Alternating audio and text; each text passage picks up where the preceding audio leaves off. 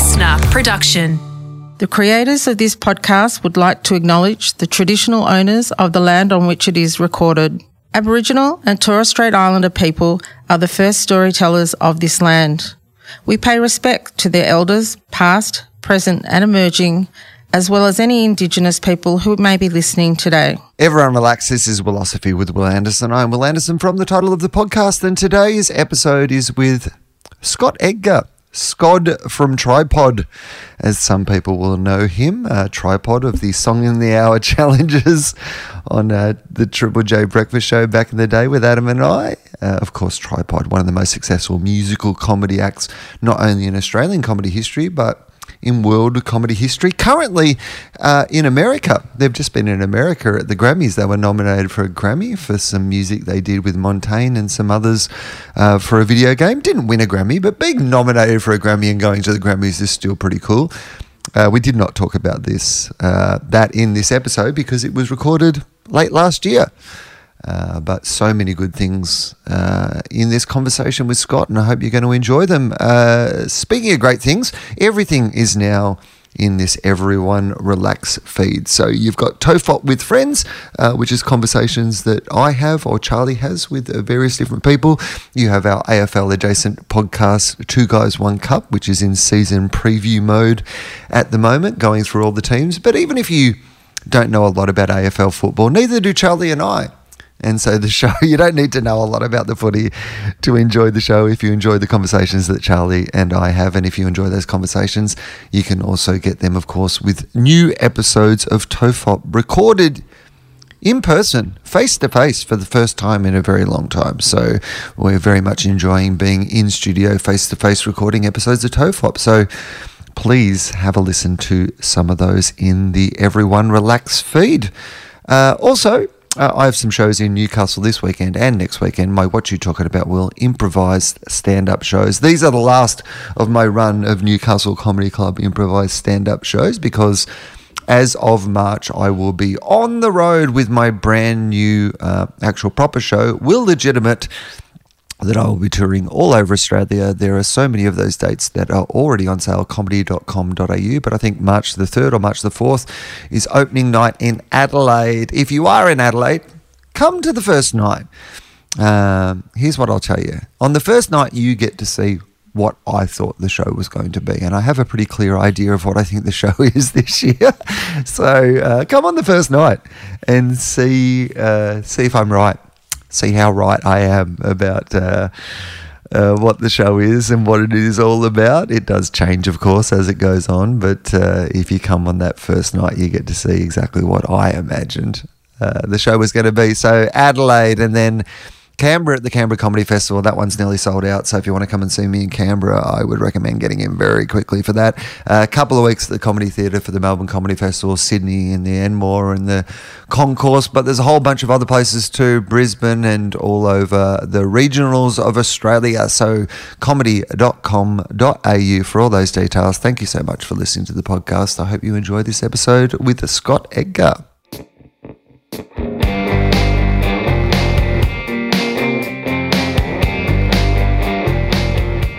Hello and welcome to Wilosophy with Wil Anderson. I am Wil Anderson from the title of the podcast, and this is how the show starts. I ask my guest who they are. So pretty pretty simple one, right? who are Jesus, you? I was hoping to find that out by means of the process of the interview, but yeah, this is how it starts. Okay, right? off we we're, start we're with off this. and running. Uh, look, Yeah. uh, I'm Scott. I'm Scott Edgar. Uh, you and I know each other, Wil, through a, a long history in the comedy kind of world. Uh, uh, you know, we Long long history. I think our emergence into that scene happened at pretty much exactly the same time, some somewhere in the late nineties. At a very specific place. I remember our very first tour w- together was Adelaide Fringe Uh-huh. in like whatever it was, ninety nine or something like that. Was it two thousand and one? Now, is, so is is that the split bill? No, the, were we talking the Adelaide cab? The one we did at the Adelaide Was that the festival centre? Festival centre? Yeah, yeah, yeah. And I have so many strong memories from that world, from that that tour, in, in, including Billy Connolly on the on the Mm. Yes. feed in the green room because he was on the main stage. I talk to people about this all Yeah. the time. Now, my memory of this, tell me if this is your, Yeah. also your recollection, because I am a famous one for just remembering the bits of the story that are convenient for me to That tell and the then story, sure. constantly reframing them to the point where I can't actually remember whether are- this is exactly what happened or you not. are, so in I'm other words, tell a you, human being. Yeah. but I'm also a person who t- tries to make stories more Yeah. entertaining for a living. Yeah. So, you know, for other people, you'd be like, oh, yeah, don't trust a word he Yeah. says. He's a psychopath. Absolutely. No, But no, you've managed to monetize it. Well done.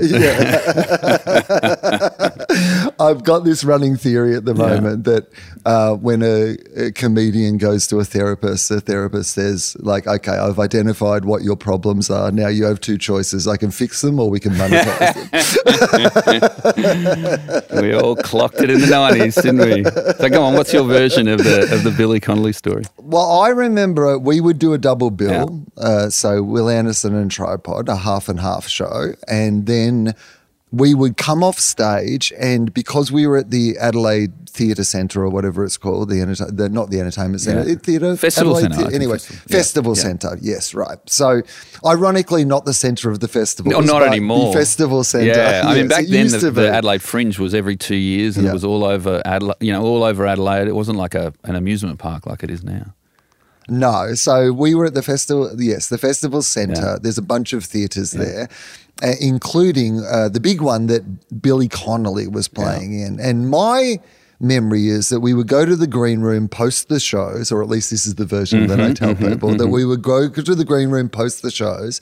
And there was a billiard table there, like a pool table, and, and we would play pool until Billy Connolly told a story that he told the night before. that was that's what I tell people. Now I don't remember if that detail of it is exactly true, but I think. What- the, what's look, your I think the core, the thematic core of it is much the same. Yeah. Uh, I don't remember the pool table, but um, I am, as we speak, retconning that memory to in, now include Yeah. a pool table. But yeah, no, he, he would. He, it was basically a different show every night. Like it was. Yes. We were in awe of it at the time as fledgling kind of performers and comedians that he could come out and really, literally, just certainly appear to be just sort of extemporizing, just kind of having fun Well, and telling different stories, and it was always great. tell, telling different stories to a point where eventually he would start maybe telling Yeah.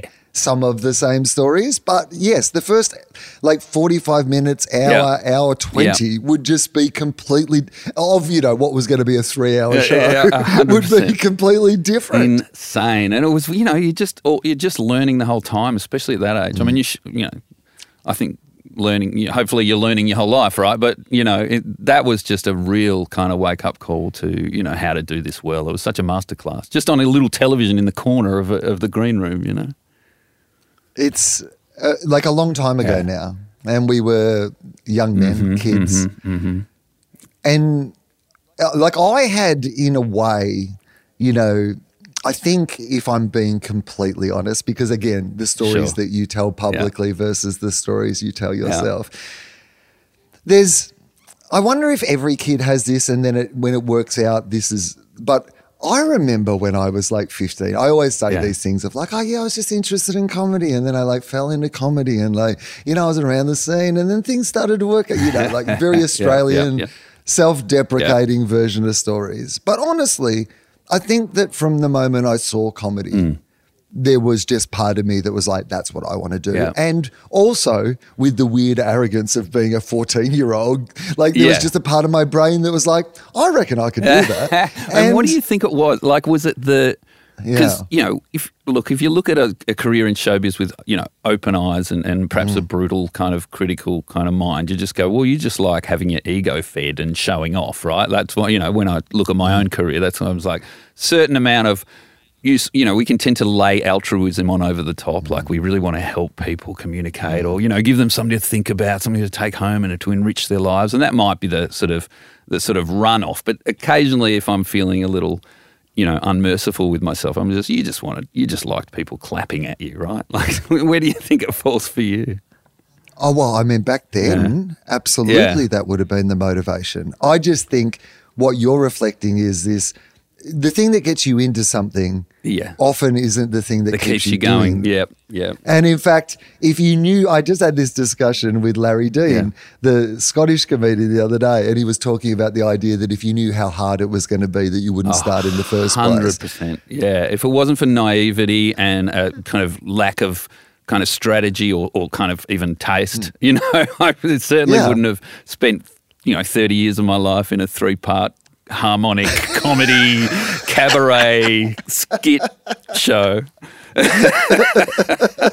but this is what what I mean is I think at the start as a 14 or 15 year old like yes I think that like clapping and fame Yeah. and attention and all those things are absolutely motivating factors in why you get into it but the funny thing about the pandemic in particular for me was I realized that that wasn't I knew that it hadn't been for years Sure. But particularly during that time I didn't miss any of that part of Yeah, it. absolutely. I didn't. In fact, I felt in a way that my life was better without, like you know, riding the ups and downs of the attention cycle. Hundred percent agree, and I, I that's a, a disincentive for me in terms of showbiz. Mm. Is what it does to me in my ego. Do you know what I mean? Like the kind of person I am when people are clapping me every night. Like I don't like mm-hmm. myself when I'm in that cycle.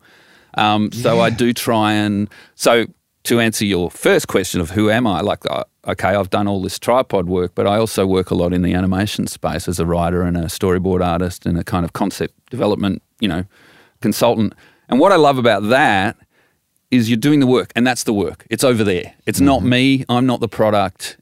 It's not about my ego. It's actually just about my skills and what I have to say. Right? You're sort of taking yourself out of it, and that's something that really appeals and really counterbalances the the live career, which, as I say, can be, you know, um, I think not super healthy for your ego. I almost have a disassociative thing now, Yeah. and I really respond to what you say because I think that that compartmentalizing between the creativity and then the rewards of the creativity Yeah. is such a tough oh, thing, yeah. and it can be intertwined. Totally. But also that person on stage that they're clapping at, that Not isn't you. me. Yeah, yeah. Right? Yeah. It's just a one hour distillation of the most interesting things I thought in a year. That- that- like if you spread them out Yeah, over like totally. seeing me more regularly than that, you're quickly going to become bored. And also, you've spent your entire career making it look like you're making it up as you go along, right? Like that's another skill that people don't necessarily kind of, you know, clock. Yeah, absolutely. Uh, but I do think that now, even though there is a like, I mean, being on stage, I do love that idea of trying to make it a really authentic experience. I, I really do feel like I am Scott doing animation. Yeah, for it's over there. This character yeah, yeah, right. and yeah. this this Wil Anderson that I send out to be on stage Sure. and be the person who like can do that job and be in that moment Yeah. and that I the real person does sit a little bit behind the scenes pulling the string and like then when I look at those moments where my ego is being affected Yeah. by whatever Yeah. it is I pull back to the the guy behind the curtain and I can now laugh at that guy. Yeah. I'm like, oh, look at him. Yeah. Look at him, you know, letting his ego be in control of this moment or reacting badly I- or I- like what, not seeing it with I'm so glad you can laugh at it. For me, it emerges as just walking down Mm. the street and then just suddenly going, oh, and putting my hand to my face. I can't believe I said that thing in 2005. What a dick. So does that really like stay with you in that way? Yeah. Oh, absolutely. Especially at the moment in this sort of conversations going on about, you know, white male entitlement, you know, the, the kind of assumptions we, we are re examining and so forth. And I'll think back on my professional conduct and just go, yep, that was fucked. The, the way that you would treat X or Y or, you know, the assumptions you made about what people owed you. That's a, you know, that's an ongoing project, I think, for I, it- For me. It's a great, great one to jump in on like this early. I'm happy to talk about it because obviously we're kind of the, I mean, who knows Yeah. actually, because we never know where we are in history Sure. or how things are going to readjust. And the American experience will show us that there's actually a huge backlash Yeah. against Ah, like, you know, 100%, yeah. any, like one step forward can often come with like two really loud Yeah. steps backwards. You know, a lot of that white male entitlement's not going to step aside so easily. Yeah, that's all. out. That's right. And also, we're in that sort of progressive creative bubble where we Mm. we are required to make those kinds of assessments. A lot of people aren't. You know. No, so it's i i in that in itself is a privilege. Yeah. It's the privilege. It's yet another, you know, like example of the privilege is the privilege of being able to contemplate these That's things, right. and also. Al always contemplate them as an intellectual exercise. hundred percent. Yeah, yeah. because it's even I was talking to somebody about that they, they'd made some comments about the voice and they were surprised at yeah the backlash they got from people and I said yeah and guess what because this person was also a white Sure. you know a white Yeah. straight middle 40s Yeah, man you yeah, know yeah. like and I was like yeah I know but you can get off Twitter Yeah. like you can't like imagine for the people who are actually these people all the time who have to deal with this all the time Totally. Yeah, yeah, yeah. No. so, so when you reflect Yeah. on that, because this is the interesting Sure. conversation to me, is that how much, how rigorous are we in our self examination, and how do we rationalize it going forward? So, I think it's important to do what you do and evaluate and say, I'm glad that. I, like yeah, I, I'm embarrassed about this way I behaved Mm-hmm. in that period of time, or this way I reacted, or the way that I saw the world at the time, or the fact that I was blind to these yeah the struggles, Yeah. or how much harder it might have been for other people because I was too self involved in my own struggles, all 100%, those sort yeah. of things. And it's good if you then use them as constructive building blocks to move forward in and be a person that you can be more proud Hmm. of. But how do you not get stuck with? I think that a lot of this reaction to cancel culture, Yeah. you can't say anything anymore, is people worried that they said something or did something 20 years ago Yeah. that was reasonably appropriate to the times. The one that I, ca- I guess this is a long winded Sure, sure, way sure. of like framing this, but I think it's worth just spending a little bit of time framing it so we can talk about it. 100%. Like, I believe that I guess the one that I come to in the end is don't judge yourself too harshly for doing something if you didn't know. Yeah. But once you know, But learn. And also, yes, don't refuse to know Yeah. because that's the other thing. like there are some people who are constantly walking around Yeah. with their fingers in the ears, going la la la Yeah. la la. I'm not listening. So how do you? Yes. So when you walk down the street and you slap your head and you say, "I can't believe I said this in 2005," how do you then process that and rationalize that and work that through that with who you are now? Well, I mean, look, you can't get you can't get paralyzed by what might have been, right? What everything you've di- you've done, you've done. There's no multiverse. That's bullshit. You are you, and you you are in a place where the consequences of your decisions are fact. You know, so you can't live in the past and wish things had gone another way. But what you can do is is uh, is analyze it and try and be better and try and kind of have your antenna up going forward and and you know try and sort of uh, apply those kind of lessons. So it's it is a case of really debriefing with yourself about you know when I was young and better looking and had more money and on the road all the time and you know people around me whose literal job it was to tell me what I wanted to hear and to get get me what I wanted then you know I'm not super proud of a lot of the things I, you know, a lot of the ways I acted uh, back then. But what I can do is, is you know, be hard on myself now and hold myself to a better standard. Of course, it's easy to say that, but then you kind of realize, oh shit, I'm a 50 year old guy and I still have a lot of the kind of. You know habits that I learnt back then. I was I'm not young and arrogant anymore. I'm old and an old nufty. I was at I was at a party and I fully I fully mistook uh, one uh, young Asian woman for another. Uh, honestly, only recently, as I was leaving, I went and said, "I was just been meaning to say say hello to you. Uh, I haven't seen you for six months. It's great to see you." And she's like, "I'm not that person. I'm this other person." You know, and so like you just it it's just constant, you know, and it's a you know we're in the creative art. I mean, a lot of people also think I'm Adam Hill. like, so, Yeah, I mean- like it can. Yeah, I, I got- I got told only last week how great that f- four four chord song I do is. Yeah, yeah. Uh, yeah, look, it happens. Some she of was a good sport just people about it aren't too. paying enough attention, you know. Look, I was a bit uh, under the weather substance wise at that moment, so I can't, you know, too hard on myself. Look, you're never immune, is the point. Like, we're so, especially people who are blessed with a little bit of horsepower upstairs, are very, very good at, uh, you know, de- deceiving yourself, right? You can do it in lightning, lightning speed. So, just try. I I just try not to do that. I just try and kind of be vulnerable, you know, to myself. Allow myself to accept that I have made mistakes and there's plenty to learn. Yeah, and also try and get excited about the the, the opportunities that you know this conversation that's going on offers people like you and me because it genuinely is the case that if I'm working on a project and it's all white guys my age, it's a far more boring experience, and the work is going to be less kind of kind of vibrant than if there are different voices in the room with different. Ex- that's that's a fact, and that makes my job more fun too, right? So you've got to kind of grab those opportunities, you know.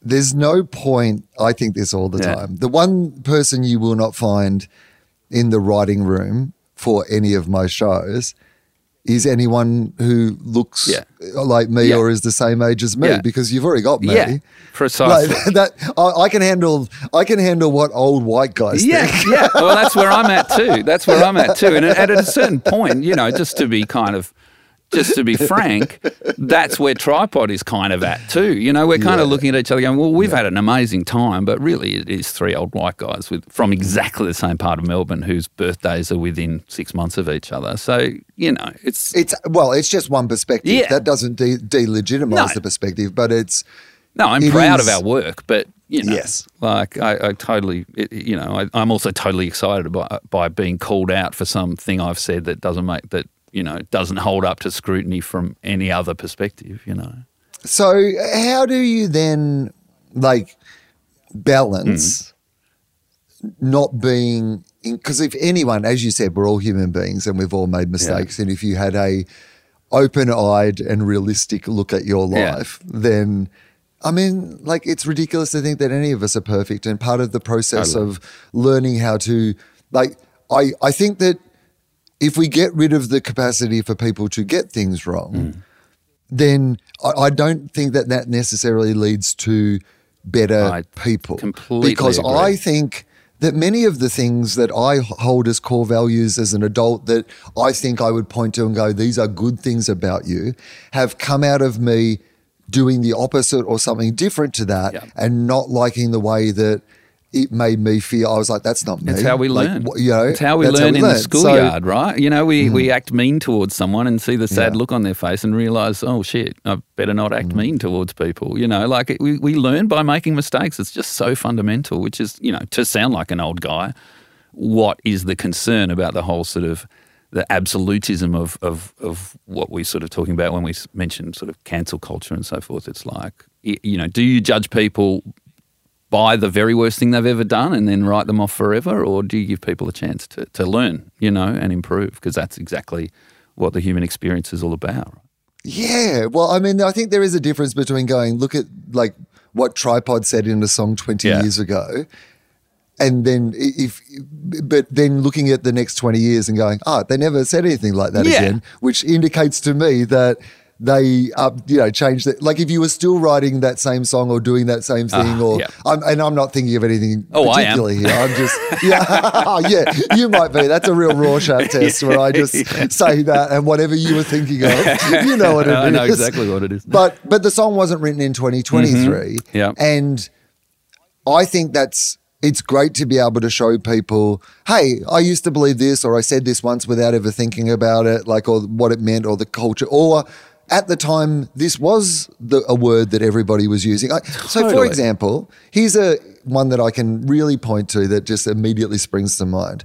Is there was a period in our early comedy careers where everyone had a joke about a little person. Sure, right? Do you remember 100% I And they remember, weren't. yeah. And they were not using the term "little No. person," which I believe is the like the correct They term were at the using the, times. the but Snow White term was, was what was yes, used. yeah, that's oh, that's a nice way to put it. Yes, they were absolutely. That was Snow White privilege.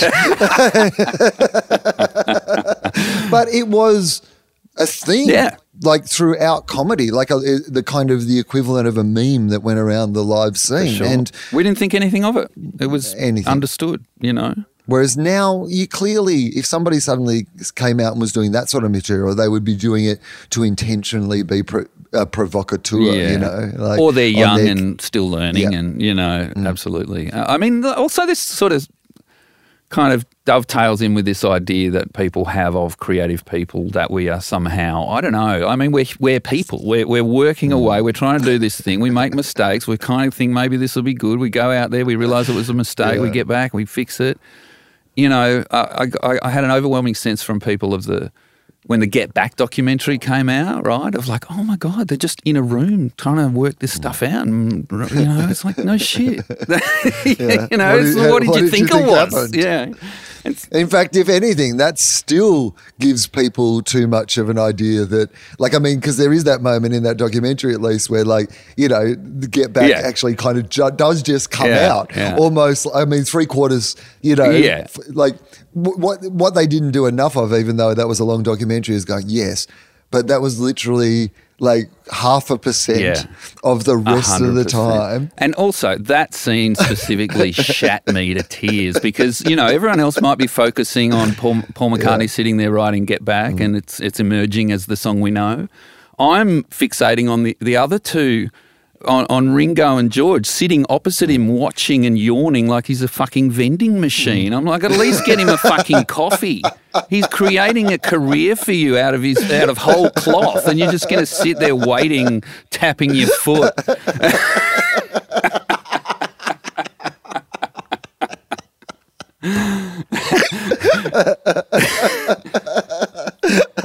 yeah, so that landed pretty different that documentary in our house. Because meanwhile, Emily's like these young, rich, entitled fucks with all these people mm. hovering around them, trying to make their their their merest whim come true. You know, oh, maybe we'll do a gig in Malta. Maybe we'll do a gig in you know Wembley Stadium. Like these, these, these are just these are kids. You know, and the whole culture of that kind of I think fairly toxic kind of you know celebrity. It's just fully on display in that documentary. It's just it's just not this. It's just not something that's focused on. You know. And then uh, it was all sort of uncharted. It Yeah. was new ground. Yeah.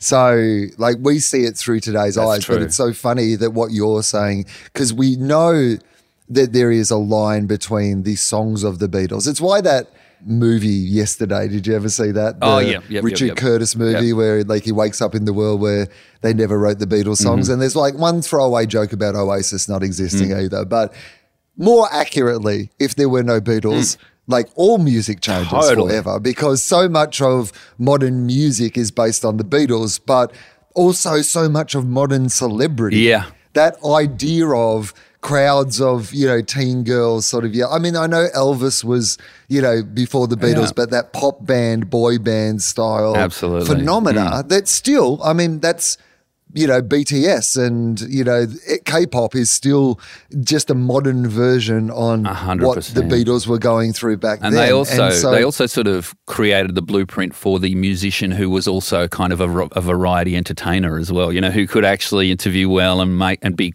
you know be a personality and tell jokes and all that kind of side of it. You know. do an interview, be in a movie, Yeah, yeah, yeah. do a talk show appearance, Yeah. Become a celebrity, become a cultural commentator in the case of John Lennon yeah, eventually, yeah, right? That's right. Yeah, um, Yeah. You know, look, you know, more power to them. I mean, great. Ba- I've- I'm a huge Beatles fan, but yes, that Mm. It even shocked me when people in my own, yeah, imagine that old white man, big Beatles fan. That's a Batuta advocate title right there.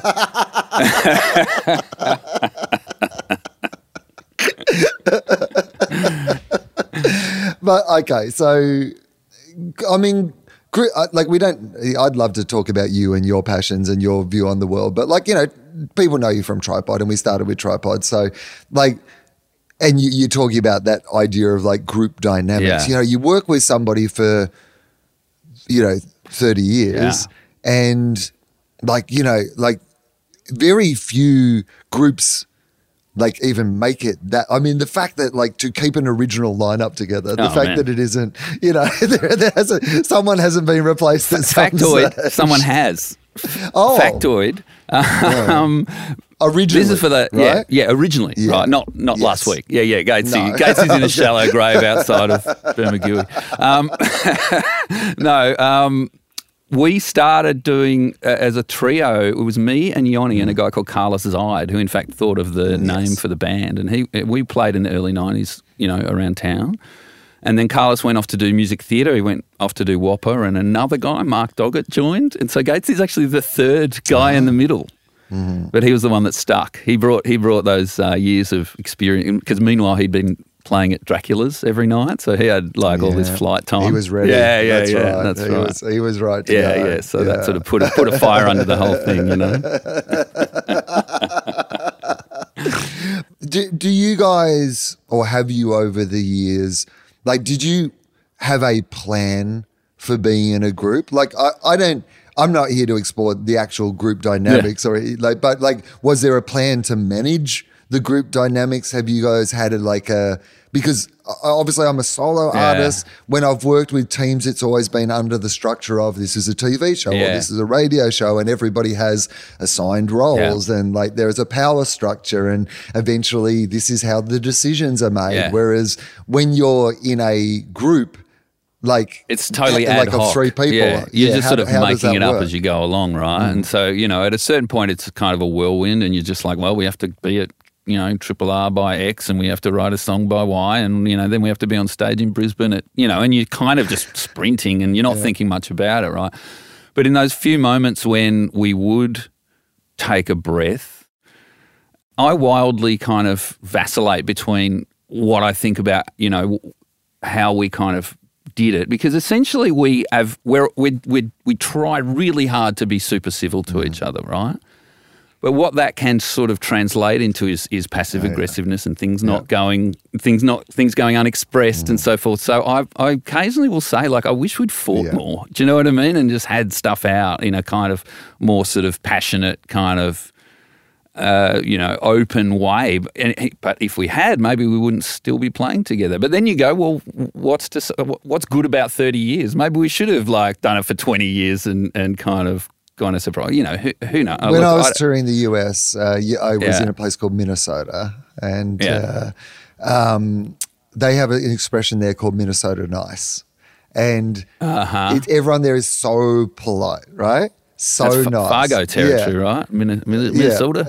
and yeah. Prince as well, though. So it's like a real, Oh, sure. you know, like a real melting pot of like. But yeah, they're so nice. But everyone Yeah. always says it's like it kind of there is this underlying unresolved. It's a, it's a little bit natural to get angry or yell Yep. or out, and sometimes that can resolve something. It can be you health- get rid of the healthy, yeah. pressure.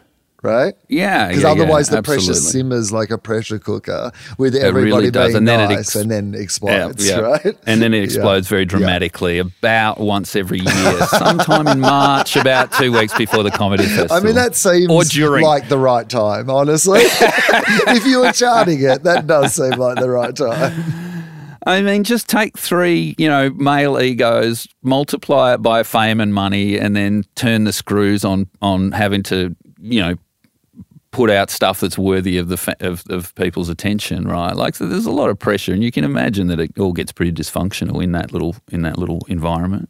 Did you have a idea that it would last? I mean, because you obviously the fact that you know you, you had like you and like you you and Yachty had basically stuck with it. Like you know, t- two guys have moved on, right? like, so so that indicates that there was some. You know, you didn't say, "Oh well, we've given it a couple of goes. Let's pack this up." So there was clearly Totally. some ambition there at the start to do something. Did you have any idea of what that something?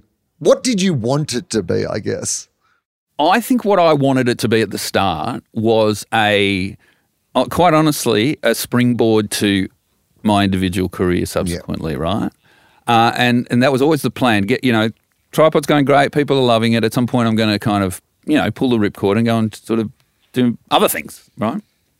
But it's just interesting gigs just kept coming in, right? Like it's all very well to say I want to go and you know do my other stuff, but then the M- Melbourne Symphony Orchestra call and say, "Can you write us a show?" It's like as if, as if you're not going to do that. That's an that's an amazing thing, right? Or you know, writing for video games or whatever it's been. Your other thing you know, has to be pretty compelling to turn down Yeah. those things. yeah, to turn down those things, right? And so uh, uh, at a certain point, you kind of, I don't know. I mean, look, I'm super proud of you know, 30 years of of the, of generally okay work, you know. Um, but one does wonder, you know, what what. Um, and again, you don't want to get too caught up in this because there is no alternate universe. But um, you know, what, what what happens if I if I leave 15 years ago? Like, what does that look like? You know, but it just it never it just never Oh, happened because the gigs were My fun. big one is I've always wanted to be like I say this all the time, and it is true that Yeah. I all I've ever really wanted to be in life was a stand-up comedian.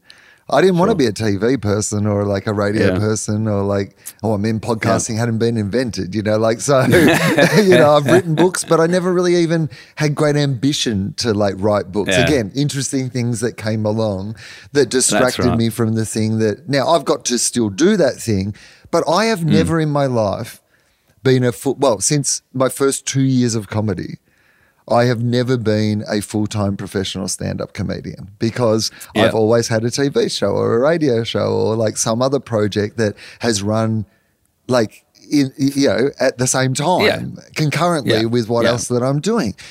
And I do think all the time if I have a regret, like that version of, oh, what would have happened? What if Yeah. I just dedicated myself to the thing that I love the most rather than be distracted Totally. by these? Totally. I mean, that's probably just Well, that I- we're two middle aged men reflecting Yeah, on I our mean, of choices, course. right? as you should, right? Like, what can I learn, right? What can I learn from a, from a clear eyed assessment of my of my decisions thus far?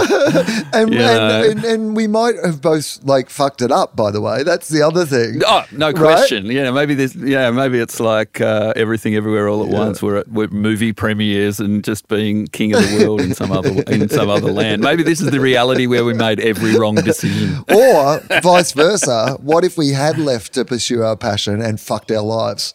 That's Yes, the other one yeah. too, right? Exactly. What, you what just- happened yeah. to him? Mark's back in tripod and yeah. the, the biggest act on the planet. Well, I mean, I studied a, a theatre design. I was a set theatre set designer and theatre lighting designer when um, when Tripod took off. So, in a way, Tripod is that distracting gig that comes along and takes your eye off the ball, you know.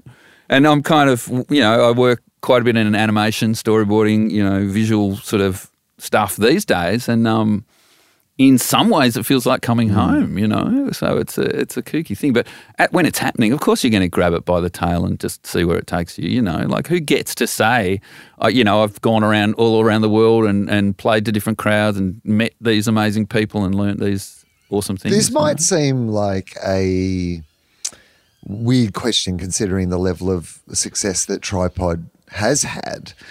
Uh, And all the amazing projects that you've got to do, you know, through Tripod. But it was funny. I was listening back to Adam and I have been thinking about. It's 20 years since we finished doing the radio next year. Yeah. and so we were Yeah. thinking about doing something together to commemorate that, like a, a you know sh- a show, Yeah. like maybe a, maybe even at Manning Bar where we had our final show, we could have like a 20 year anniversary of the final show or whatever, Amazing. something. We Yeah. we don't know what yet, but it's Yeah. made me nostalgic for those times and not Yeah. because this was the time where th- nothing was recorded or stored. There's actually Sure. very little um, recorded memories of stuff Yeah. that was on that show. In fact, some of the only stuff that survives is the tripod song in an hour challenges, and they Yeah. like there's you know records of a whole bunch of yeah, those. there's a lot of them. I rem- I'll circle. Well, let's Yeah. circle back to that. Finish your point. I want to tell. It. Yeah, no, well, I mean, I'm going to get you onto yeah. that anyway, which is like, Yeah. because I, I listened back to a bunch of them where we would give you this Yeah. challenge of all these things that you had to put in this song and write this song in an hour. Yeah. And you would, you know, we Yeah. didn't, we, Oh, we awesome. did not trick it. Fun. Like we didn't, it was literally what it said on the box was what Yeah. we did. oh, totally. I think the option was presented Yes. to us that well, maybe you want to know it mm. the day before and you know come in prepared, and we're like, nah. Firstly, it wouldn't be as Yeah. good. Secondly, it'd be way more uh-huh. work. Yeah. Do you know what I mean? Like, Yeah, part of the fun is that we only have an hour. Like that is, Yeah. But I look back Absolutely. on some of the work you produce for that, and I just think, you know, it's world class. Like it was one of those things Oh, that people you, should have been constantly talking about the fact that you did this incredible thing that you would write these comedy songs that, like, I mean all of them were great, but one in every three honestly could have been like we intentionally sat down to write this as a comedy Yeah. song. It was We were. so it was songwriting. It was songwriting Yeah. university. It was creativity boot camp. That that experience. It it, it, it was uh, so many lessons came out of that. Just in terms of how to keep it moving if you like and if you you know if you pitch an idea and it doesn't get up don't stop the train and try and argue for that idea just keep moving you know be open um, you know efficiency spontaneity all those things that we needed you know that we we we needed to learn we learnt through through that that show it was amazing and we have tried to simulate those conditions in the rehearsal room. Like sometimes you'll have a kind of an idea for a song up on the whiteboard and you'd be like, well, you know, we used to be able to write this in an hour. Let's just give ourselves an hour and write it. And then you get to the end of the hour and you're halfway through verse one. It's just totally different. You can't you can't simulate going on having to go on national radio and sing this song as a motivator. Do you know what I mean? It was an it was such a great experience. So the lessons of the timeline. So that's what you're talking about there, really, is the idea Mm. In that of case. a, a deadline, right? Because there's a power in a deadline with Oh, man. creativity. Yeah, It's often the yeah. fact that I mean I literally approved the art for next year's show and the title Yeah. recently. Like they're both signed off. Like I haven't Yeah. started writing the show, but we're booking shows. Like I mean, you know, Oh, like you have to book the Yeah. the venues and the tour posters Oh. will go out, and that will be that will fire my creativity enough to be able to fill that 100%. space. But Yeah, I feel like creativity. One of the great motivators is um, fear. Yeah. You know, fear of standing there with your pants down. You know, so what is that? And then when you do something like animation and you're using cre- your creativity in that way, Mm. and it- like is the deadline still something that fires creativity or a hundred percent. Yeah, yeah, yeah. I mean, I will always set up deadlines for myself with clients or with myself, whatever it is. But particularly if there's a third party, if there's another person, you know, that you have to answer to, it doesn't have to be 300 people in a theater. It could just be this one person. But if you show up and you, you know, you, you don't have your shit together, that's mm. embarrassing. You don't want that, right? So it's just fear of embarrassment that keeps the career going. Fear of embarrassment and fear of starving. Those are the two. Yeah, well, Yeah. that's the main one. You know, we were talking Yeah. before about why is it that I do comedy. I do think with the skills that I have as a human being, you know, on this planet, you know, like What else am I going to do? what am I going to do that would make me as much Yeah. money? Like, I'm not saying that this makes me so much money, but I'm saying there's no other choice that I could make with my limited range of skills. especially now, right? Right. Like, you know, people aren't looking to train up, you know, 45 plus white guys, you know, into a new position. I don't not, know how to. there's not a huge I don't know how to work that. in an office. I've never worked in an office. I don't know what goes on. totally. Oh, it's a mystery. I just want to circle Yes. back to this anecdote about the Song in an Hour um, album you mentioned. Because do you remember we were sitting at a table at the Arias with some ABC people, or maybe I wonder if we were sitting at the same table, but you came by and you were sitting down, we were chatting about it. And this is one of when, when one of the Song in an Hour albums just came out. It was the second one. And you sort of said, and, the, and the, we were with the person that, you know, the ABC person that had put the album out. And you were like, oh, I love the record. Um, why is there 15 seconds of silence between every every track? And it was you and you know, we and the people that made the record we were all there and all the all the blood just drains out of our faces at once. And you were the one that rang the bell on the fact that we'd released these faulty CDs out into the world in, in their thousands that had to be the, then recalled because the there was a intro tracks between each song to contextualize it that for, for whatever reason had not worked and just was coming across as silence. Anyway, I was just wondering if you remember I that. don't it was a, it was remember a, that. It was a rather a shocking thing to find out at the Arias where you know you, know you're supposed to be kind of king of the world. It's a know? great example, though, of the fact when I tell people that I've listened to things I have because yeah. No, that's what Well, impressed me. Yeah. I think one of the things I love about doing this podcast is that, again, it's kind of the idea of deadlines because I could Yeah. go and listen to the song in an hour challenges whenever I wanted, or like I, I told you, I was talking to Larry Dean, the, the Scottish comedian. Like, I watched his special and listened to his album because I was going to talk to him on the podcast. It was the deadline of the Yeah. podcast and not wanting to Yeah. be embarrassed in front of him not being up to date in his, in his world. But really, it just gave me an excuse also to enjoy, you know, some comedy songs I liked or like listen to the Well- special, you know. And I can genuinely watch cartoons and know that I'm Yeah, actually working, putting in a day's right? work. Yeah. yeah.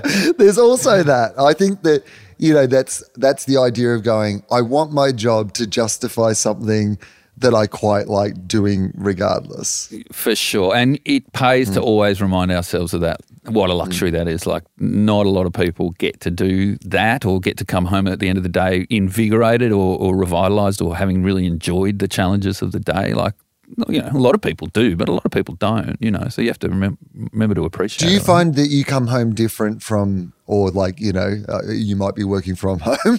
I don't. but, Bit of But yeah, but uh, do you think that, like, from like an animation job versus say being on the road doing comedy, do you do you Hmm. come home as different people?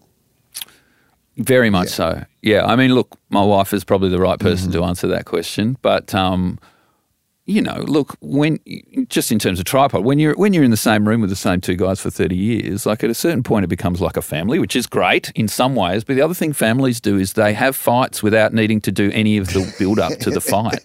Do you know what I mean? Like I'm going to get annoyed at you now because I know what you were going to say, right? Because I know you so well, right? Because and we've got all these patterns, and that becomes really frustrating, right? So at the end of the day, you do feel like there's certainly headwinds in that scenario to feeling just creatively sort of fulfilled. Whereas it's a you know a negotiation, and it's hard work in a writer's room. You, you, I mean, you know, it's it's like it can be really fun, but it can also be it's really taxing and draining and you know when there's internal dynamics going on there and sort of you know uh, uh, habitual dysfunction it can be an exhausting thing at the end of the And day. also, if sometimes part of that dysfunction is part of the process, and you're not sure totally. you're not sure which bits are like sometimes you're like is this grit necessary Yeah. grit Yes. that's what i have to Yes. ask Is like this- is, is this yes. good grit because if there's no grit that might also Yeah. be a problem creatively That i is mean so true. So true. Absolutely. I'm like, I'm standing there going, guys, you know this chorus you're trying to write that you've been trying to write for 45 minutes? Do you remember that we already wrote this chorus an hour ago? Are you pitching a different chorus or have you actually forgotten that we've already written? You know, and then you're kind of going, Am I the control freak here? Am I stopping the process or am I keeping it moving? You know, it's, it's it's hard. It's confusing sometimes. well they're not clearly delineated roles and sometimes No, sometimes no, we don't even true. understand them it's about yeah. a mix, right? But then, That's li- right. like the, yeah. if you put too much of like something, they're all ingredients, and if you put too Yeah. much or too little of something, the or mix too is little. wrong. Yeah. So there's this Monty Python sort of anecdote you've probably heard of, of to do with the parrot sketch, the provenance of the parrot No, sketch, I'm not sure that I have. the dead Yeah. parrot, right? So, um, which is a you know became a classic. So John Cleese has worked all weekend to write this sketch in, in very kind of you know detailed kind of dialogue and you know the flavour of it, the setting, the rhythm. It's all there. The script is all there about a guy who goes back to a toaster shop because his toaster doesn't work, right? And he's reading this whole thing through to Gra- Graham Chapman, who's sitting there smoking his mm. pipe, dealing with a hangover. And Chapman's, you know, four word contribution is make it a parrot, right? Now, by volume, Man, I can't believe that I have not heard that story. That's such a great story. isn't it? Yeah. And people take it as like you never know. You know, you never know what people's contribution is going to be, what the magic of that sort of spin on the ball Mm. is gonna is going to get you, right? And you can't necessarily assess contribution by, you know, word count, right? Which is all true, which is absolutely true. But it also, it's another one of those, like Get Back. It's sort of, from my point of view, it kind of shoots me because, you know, if, if there's any kind of parity in that relationship, the next thing that happens is Chapman gets out the script he's been working on all weekend, right? And gives John Cleese a chance to be the spin on the ball guy. But do you think that's what happened? No. do you know what I mean? So, Yeah, I, so get, it's I kind of, that. I have a mixed feeling about it. like that. know? I, I like the idea of even like if it's colored by your own like personal experience, clearly, Yeah. like, but Yeah. But in general, like that idea of yeah, but what was that like for the rest of them is a good That's right.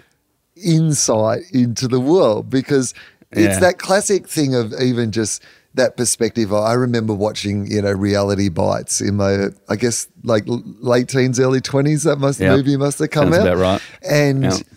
Totally at the time thinking that I, all I wanted to be in like life was Ethan Hawke's like you know character Yeah. in that movie. I even like had a goatee, had the similar color hair, you know, the whole like life attitude. Yeah, Yep. totally get this.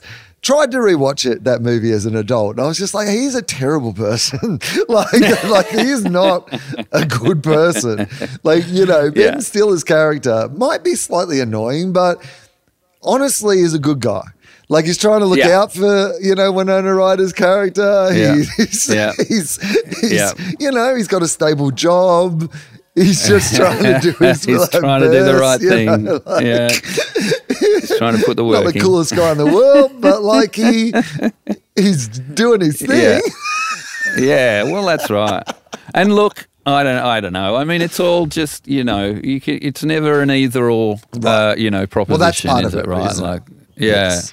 Um, you know, but it, it, I would, I would feel, you know, I do, I would feel better if Chapman just didn't sort of cruise on, Mm. the, you know, being this touched by God genius. I think that can be a really dangerous sort of trope. You know, that that idea that I have this inspiration and therefore everyone else needs to kind of do the hard work for me. You know, that that's a very seductive idea. Yeah. too. Although, uh, yeah, it depends on how many make it a parrots you've got in you. Yeah. You know, It- like one make it a parrot might be a fluke because what you're not Yeah. doing is the 99 Yeah. times where he was like, make it a carrot. You know? Yeah. yes, a broken clock is right twice a day, right? You know, it's that idea. For sure. But it is, you're absolutely right that make it a parrot by itself doesn't work, right? As in, like, if Yeah. there is no John Cleese script in mm. the first mm. place, mm. That's right. then That's there's right. no opportunity for Make It a Parrot to work. Like Make It a Parrot Yeah. needs John Cleese doing all that heavy lifting the ninety nine to have the, the, the make it perspiration. make yeah. it a parrot, you know, privilege. Yeah, I'm off to the I'm off, pub. yeah. Make it a I'm parrot. I'm, off to the pub. Yeah, yeah. That doesn't last long around me. No way.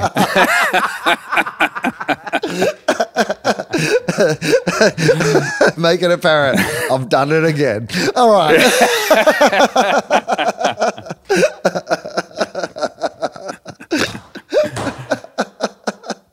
so um, the animation, Hmm. you know, part of your, your life and your career Yeah. w- was that you know, as you said, like you've always been interested in, you know, theatre design, set design.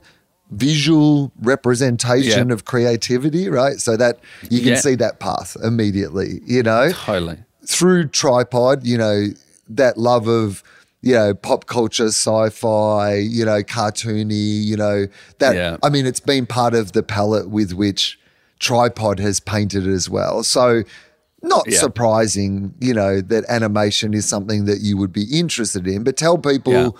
about you know where that came into your life what it means to you now like tell us a bit about that part of your life Well, I mean, I try and be thankful because it, it came through Tripod, no doubt about it, right? We got asked by a colleague to go and do some voiceover and some bit of music for a cartoon he was working on uh, up at a studio um, up in Preston. And uh, that was the delightful Bruce Kane. Shout out, Bruce. Big figure in my life, mentor and, uh, you know, kind of friend and, and producer and a real, uh, you know, a, a real um, force in that industry, you know. So then I kind of, we were on tour doing the Dragon show, I think it was, and I was uh, amusing myself by doing sort of little animations and concepts, you know, in the sort of hotel room. And I got back from the tour and went to Bruce and said, um, "What do you think of this as an idea for a for a series?" And he's like, "Yeah, that's that's fine. That's good. Let's let's keep it, that conversation going. But in the meantime, do you want to come and work for me as a storyboard artist, right?" And so I was suddenly in it up to my neck, learning on the job. Very quickly, Bruce realised he'd made a terrible mistake and moved me onto um, you know script because I didn't know what the fuck I was doing at that point.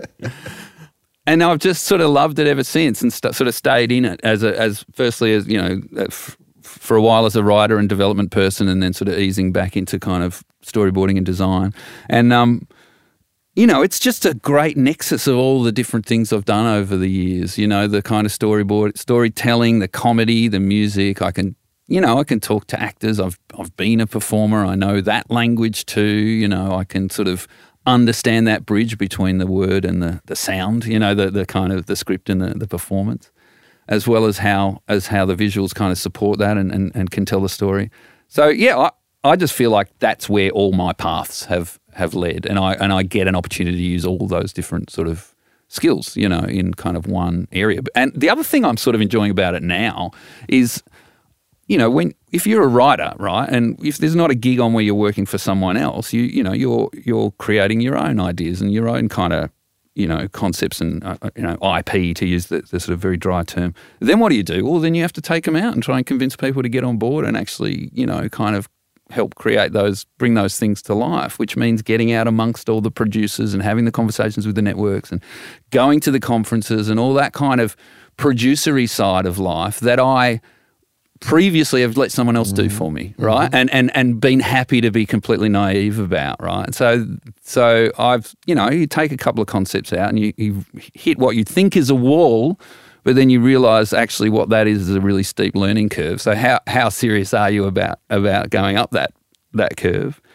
And that's where I'm at now. So I, I you know I divide my time between gigging for other productions and um and you know getting in amongst it with the, with the sort of development people and the network people and just trying to sort of gradually put shows together. And that's, I mean, that's a huge job and it may never happen, right? It could be just completely sort of, you know, quixotic, is that the word? Um, but I'm loving it, you know, and I'm loving the learning of it and the kind of understanding that there's this whole kind of side of the business that you and I have benefited from for, for however many years that, that the machinations of which were just not apparent to me at the time, you know, and, and yeah, I'm kind of liking that.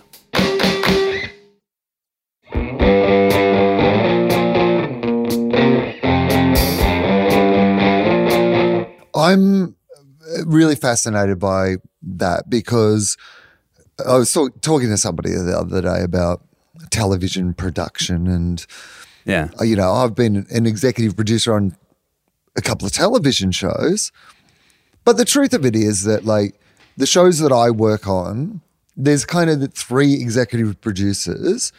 Yeah. And we all sort of, it does, of course, overlap and we work as a team, but we also kind of just have three vague areas that are our strengths that, like, yeah, sure, that that person sure. handles. So, yeah. Like Nick Murray, you know, like he's he's taking the meetings with the ABC. He knows what cameras and yeah. how many crew and you know what the dimensions of the stage are and who designs yeah. this and how things are paid and you know blah blah blah. And Polly Connolly, you know, she's the people person. You know, she knows about yeah. the guests and the staff and the you know everything else and and and I'm the creative person. I, am the creative mm-hmm, producer mm-hmm. of the show. You know, like it's my job to make the final decision on on all the creative stuff. Like, but yeah, they're all yeah. overlap.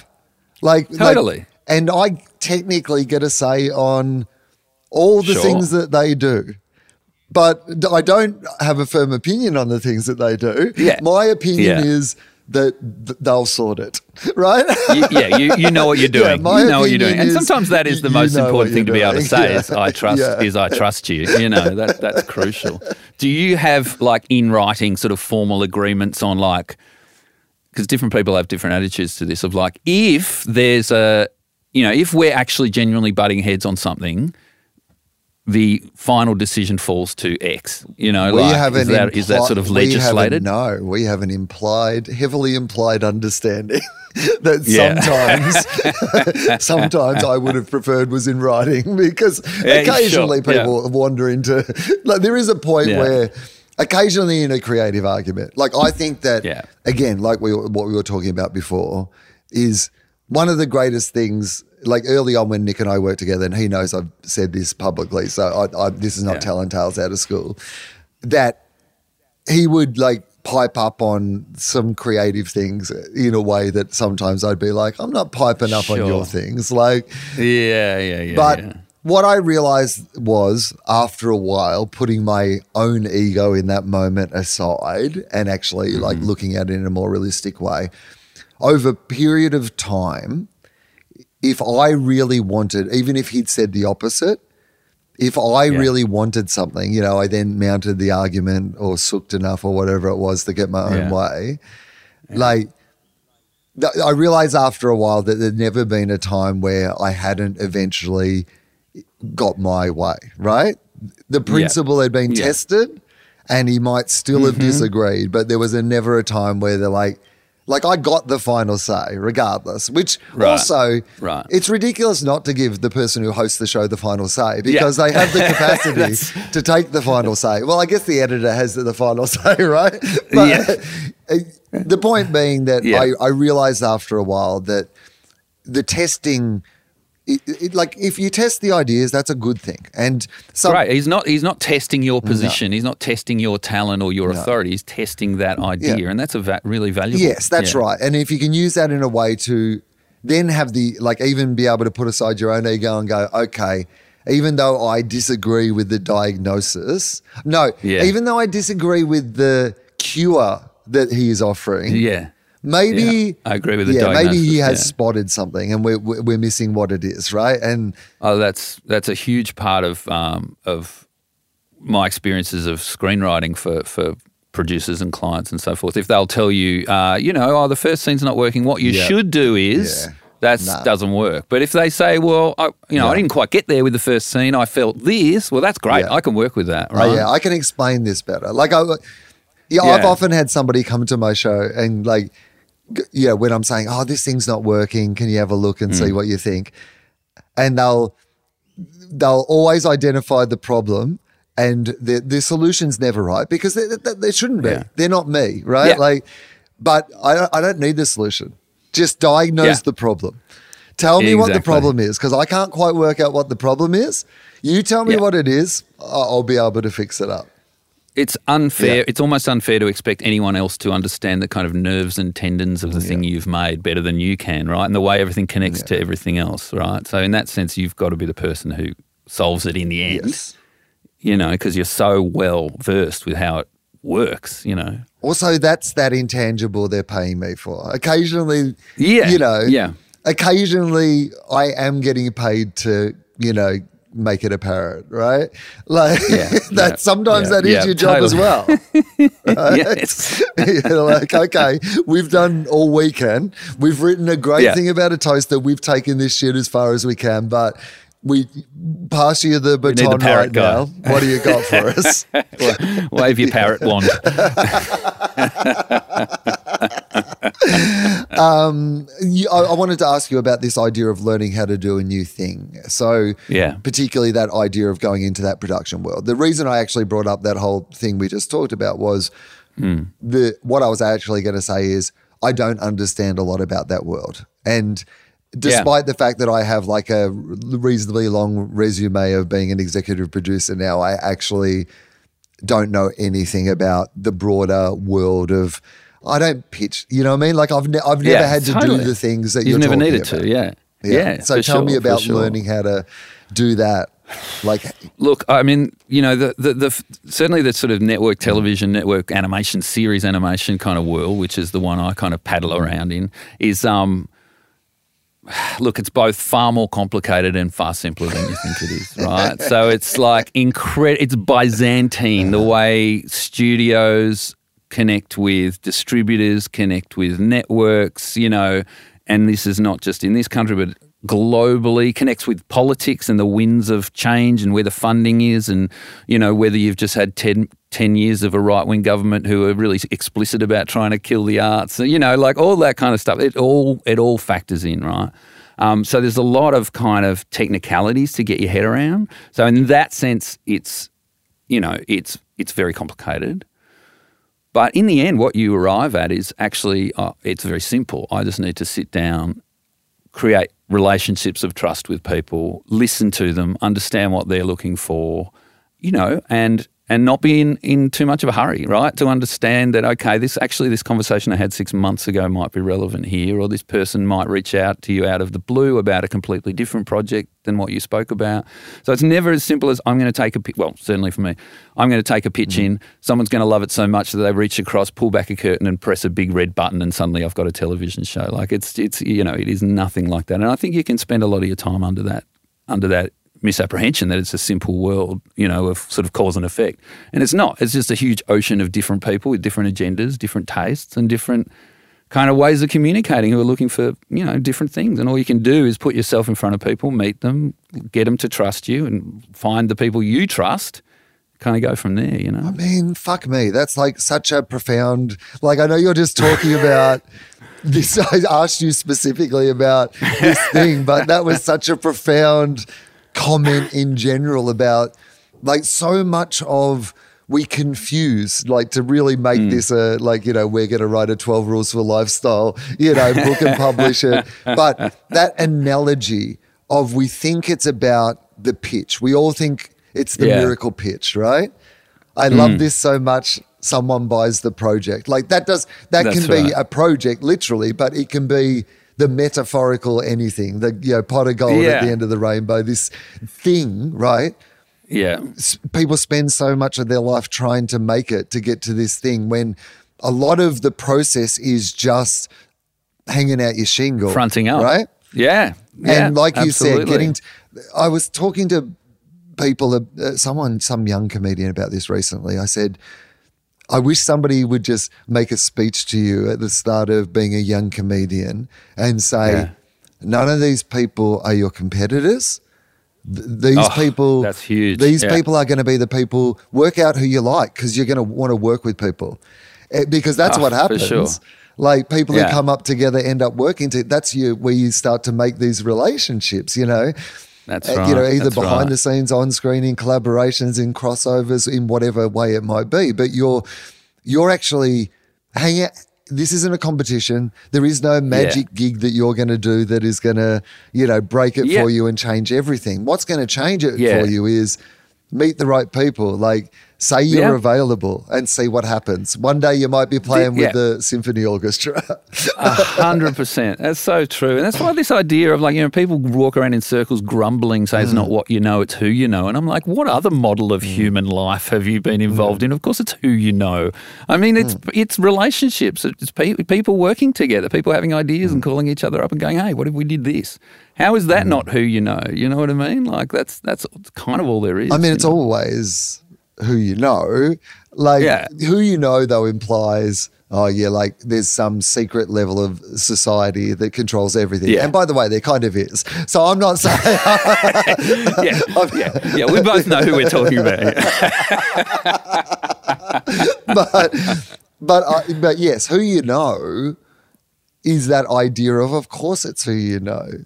Like Yeah, if there yeah. are two comedians that I'm considering for something and they are of equal like kind of general ability and I know one of them and don't know the other one, of course, I mean who am I? Like, am I a person who creates problems for myself where like I'm literally not employing a friend of mine over a complete stranger? because I wouldn't want it to be who you know. Right? Some Yeah, general I mean, unspoken principle. That's right, and it's just that thing of people simplify mm, things to understand them, and they take them to take it too uh-huh. far, you know. And it, and what it leads to is these meetings, like for example, pitch meetings, where, where one person's walking in, assuming the other person can give mm. them the thing they want without actually finding out whether they can or not. You know, mm-hmm. like wanting something from someone really in a really simplistic way. I think can, you know, can end up wasting a lot of people's time. You know, It's a really good lesson, though. Like, Mm. just in a broader sense of the, that magic bullet, magic idea that we've all been Yeah. sold, and we do get sold sold that fantasy in some way, and I think it's a really destructive way of looking Yeah. at things because it does overlook the thing which is and i say i mean again I, i've talked about my work a little bit in this but it just a lot of the things that you're saying have felt really relevant to it which is sure. often I want to just say to our team when like they're getting hung up on some you know way that we're going to unlock something or do something. I, I sometimes I just want to simplify it and just say, I trust all of you that we will Yeah. work this out. So let's stop Yeah. forgetting about what we think is like just between us. I I don't think we need anybody else in this room for us to fix this up. You know, we've got all the people and all the ideas, and we've just got to like work together. Yeah. And I do think that's actually really what life is like.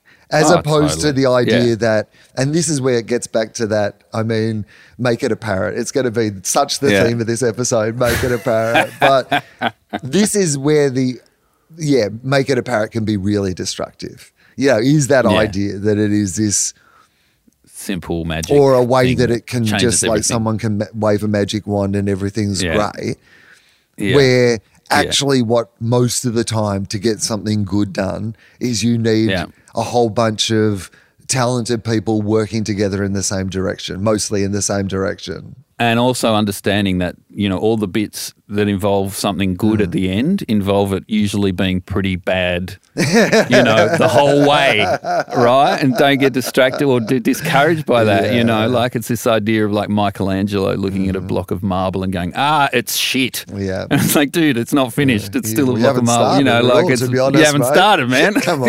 don't be so hard on yourself like- yeah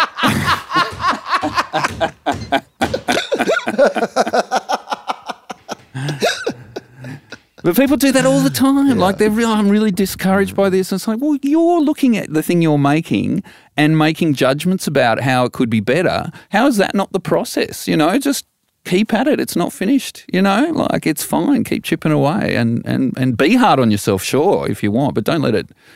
You know, don't convince yourself that you're bad at it just because this thing is currently bad. I mean, it all starts bad. you I know? mean, that's hard though. Are you Yeah. like that's a really interesting and I believe correct thing to say.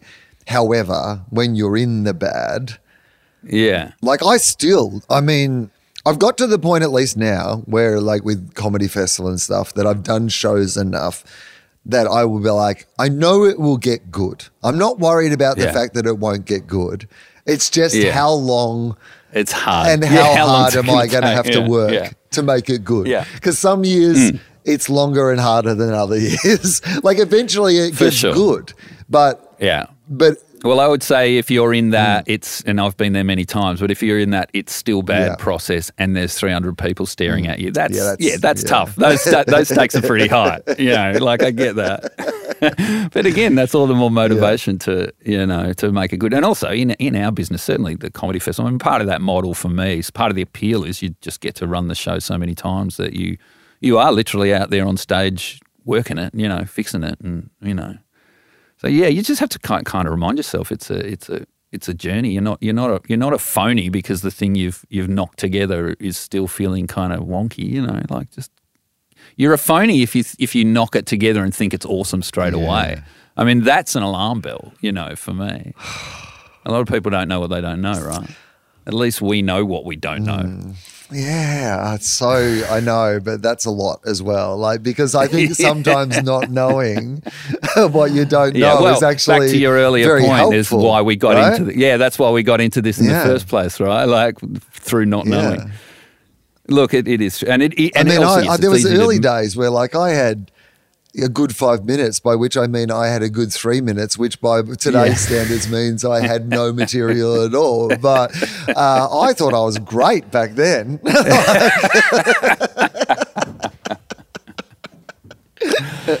yeah and it's certainly also easy to sort of sit in a podcast and make platitudes about Yes. the creative process But that's It's- this is it's, the you place know, for it. Like you know, it's contextual. This is literally the point of having this conversation is to be able to indulge these things Yeah. that are about life, but also like I think they're both practical and they have broader implications because I do think that there is Yeah. so much of the way we generally pitch life by Hmm.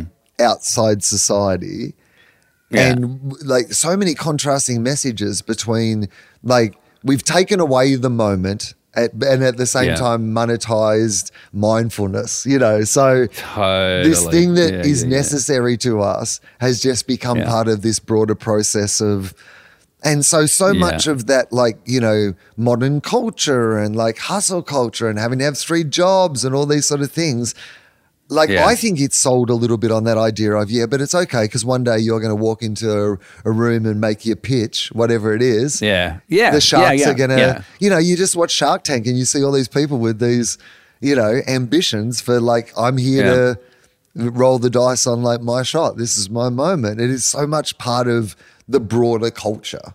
Oh, absolutely. Uh, yeah, yeah, and and this idea of like I am I am perfect. I am perfect. I am great, you know, as opposed to here's all these things I could be better at, you know, like, and what if you're not getting better at stuff, if you're not learning and, and examining yourself the whole time, what's the fucking point, you know? Like, I don't know what I'd do if I woke up one morning and said, there's nothing left to learn, you know? I think I'm done. I'm full. I think I'm done. Yeah. I mean, I think there is a point where people wake up and they decide to stop learning. That learning's Mm. Well, I know. I'm too hard, or that y- y- it's too confusing. That you know that Yeah. the next generation you don't understand it anymore, so you're going to ignore it. I think there is a point where Well, I'm a little bit that way with my phone. Like, I'll hand that over to my 15 year old daughter and go, Can you change the desktop? I've, I forgot how to do that in 2008. You, know, you do have to prioritize, but I'll still try and teach myself, you know, sheet music. I'll still do that. Uh, you, okay, you mentioned um, your family, and I mean you've mentioned Emily already, but uh, Yeah. you also mentioned your daughter, and like Yeah. family. You know, uh, being a father, you know, being a husband. Those roles in life were they things that you, when you were growing up, you thought, you know, was that kind of just part of if you pictured your your life, Yeah. that's what it was going to look like. Yeah, that was the presumption. Yeah, absolutely. And, uh, you know, I, I, I love it. Don't get me wrong. It's great. Um, but I was always in that headspace, you know, suburban sort of family life, uh, you know, a child of divorce, right? So, uh, but that's not to say I didn't actually have a really idyllic childhood because my mum remarried pretty quick and, and you know, the, the, my second father was absolutely my, you know, father figure and I had a great stable life. So, you know, no sort of tragedy here. But I, I kind of wonder if there's a certain amount of idealising that family unit a bit underneath there, and some certainly some well documented kind of father issues that sort of come out in my desire to be a good father to my to my daughter and to kind of break the chain there, you know. So yeah, I mean, look, it, it took Emily by surprise when I when I said I wanted a family. She she wasn't thinking that way at all. But we were pretty young too when we got married. We were like I was twenty, I think I was twenty six when we got married.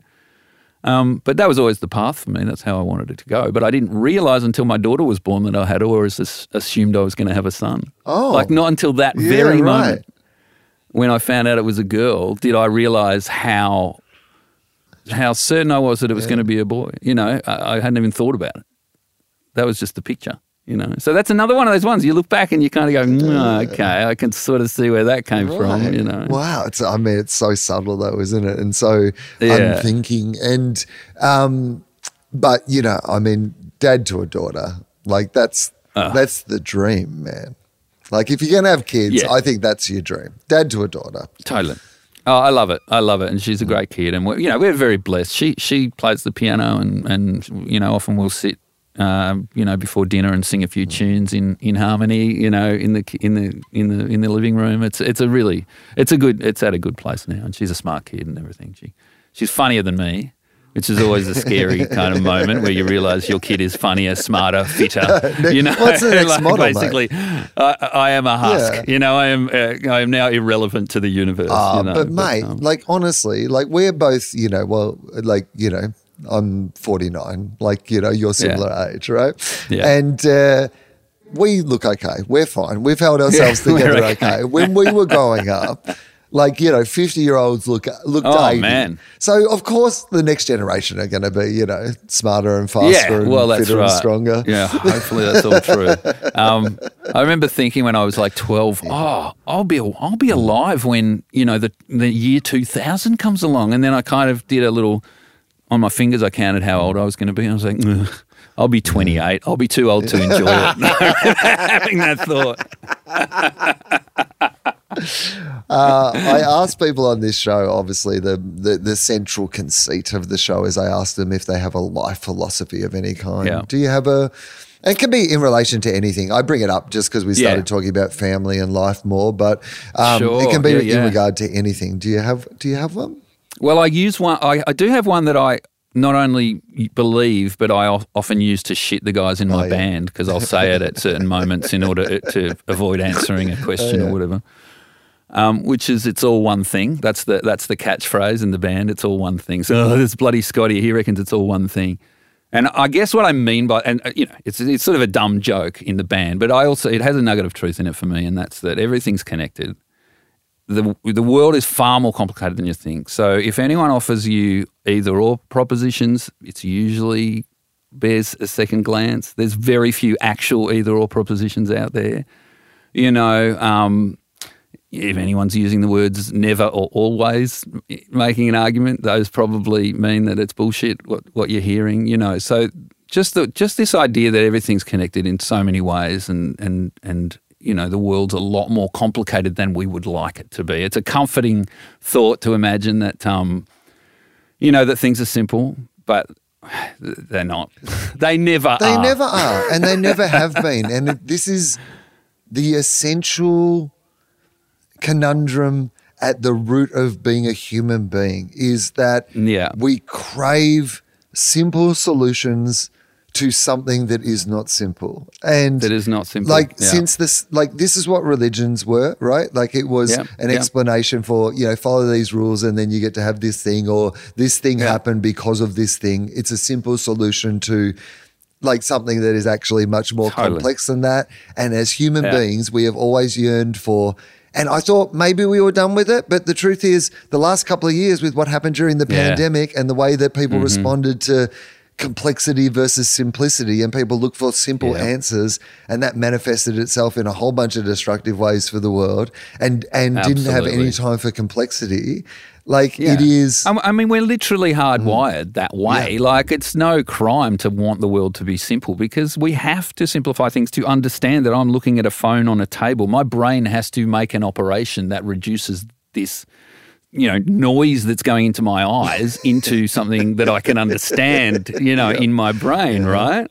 The idea of phone, you know, so like it's, you know, it doesn't make you a bad person, but it's something you have to always be on the lookout for. Right, but I, I think it certainly doesn't make you a bad person. But what does make you a bad person is representing the idea that, yeah, it is that thing that you're saying. It's the, you know, it's advertising, I think, did it in the first place, offered very simple Yeah. solutions to complex problems, you know? Yeah. But Yeah. politicians do it all the time. All the time. And they put Yeah. everything in black and white, and it's no good for anyone because they're constantly saying, "Yep, this is how we'll fix it. We'll do this thing," and which Yeah. is never.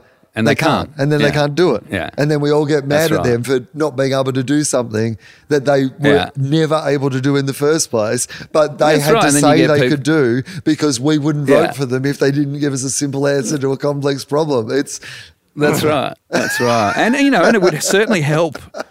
I mean, it would help if people understood how complicated, yeah, government was. You know, you wouldn't get that person stomping around in circles saying maybe we should use our like, um, you know, Mikey money to fund Medicare. I'm like, how do you? What's the mechanism? Like, how do you get from that to that being real? Like, Yeah. you know, like, do you understand how complicated and how, you know, and as I mean, as I'm as you're alluding to, this idea of like this massive conspiracy that involves every media company in the world and everything. Like things are not that's you know th- these are people. It's like what I was talking about before. Th- That's the core of it. They're all these different people with all these different agendas, and the sooner you get your head around that, the better. You know. it's hard though because that's complicated. Yeah. right. It's not simple. It doesn't. Yeah. So, so I can see why the other guys are so annoyed when you bring it up. No, Well, I usually bring it up of like, how many verses should this song have? Oh, it's all one thing. just, just avoid the question using that. I mean, that's how I use it. oh man. So okay. So were you a person who? I mean, you've mentioned a few times the idea. You know, there's no multiverse. This is how. Mm, Yeah. Like, do you mean that in the sense of don't like you know believe what they're telling you in comic book movies? There's no multiverse, or Oh, do you believe that in the sense of what's your like you know? I mean, I ask it. Really, what I'm trying to get to this, it's like a bit Yeah. of a. I ease people into this process, but Sure. basically, what happens when we die? What's your, what do you think happens when we die? Uh, look, I'm going to paraphrase Ricky Gervais here. Same as when we're before we're born. You know, um, I, I'm not a. You know, I, I'm a huge believer in, as I say, the interconnectedness of things. My my daughter, um, when she was very little, I was strapping her into a car seat, and she literally looked me in the eyes and said, "What's God mean, Daddy?" Right, and all I could come up with at the time, which I kind of stand by, is it's a code word f- that we use to describe the concept that everything's connected, right? That, that the universe is a huge, to be slightly trite about it, a huge beating heart, right? It's, it's one organism, right, that we're all part of. And that different people have different words for that. And some people use the word God, right? That's, that's what I come up with. And I still sort of stand by that.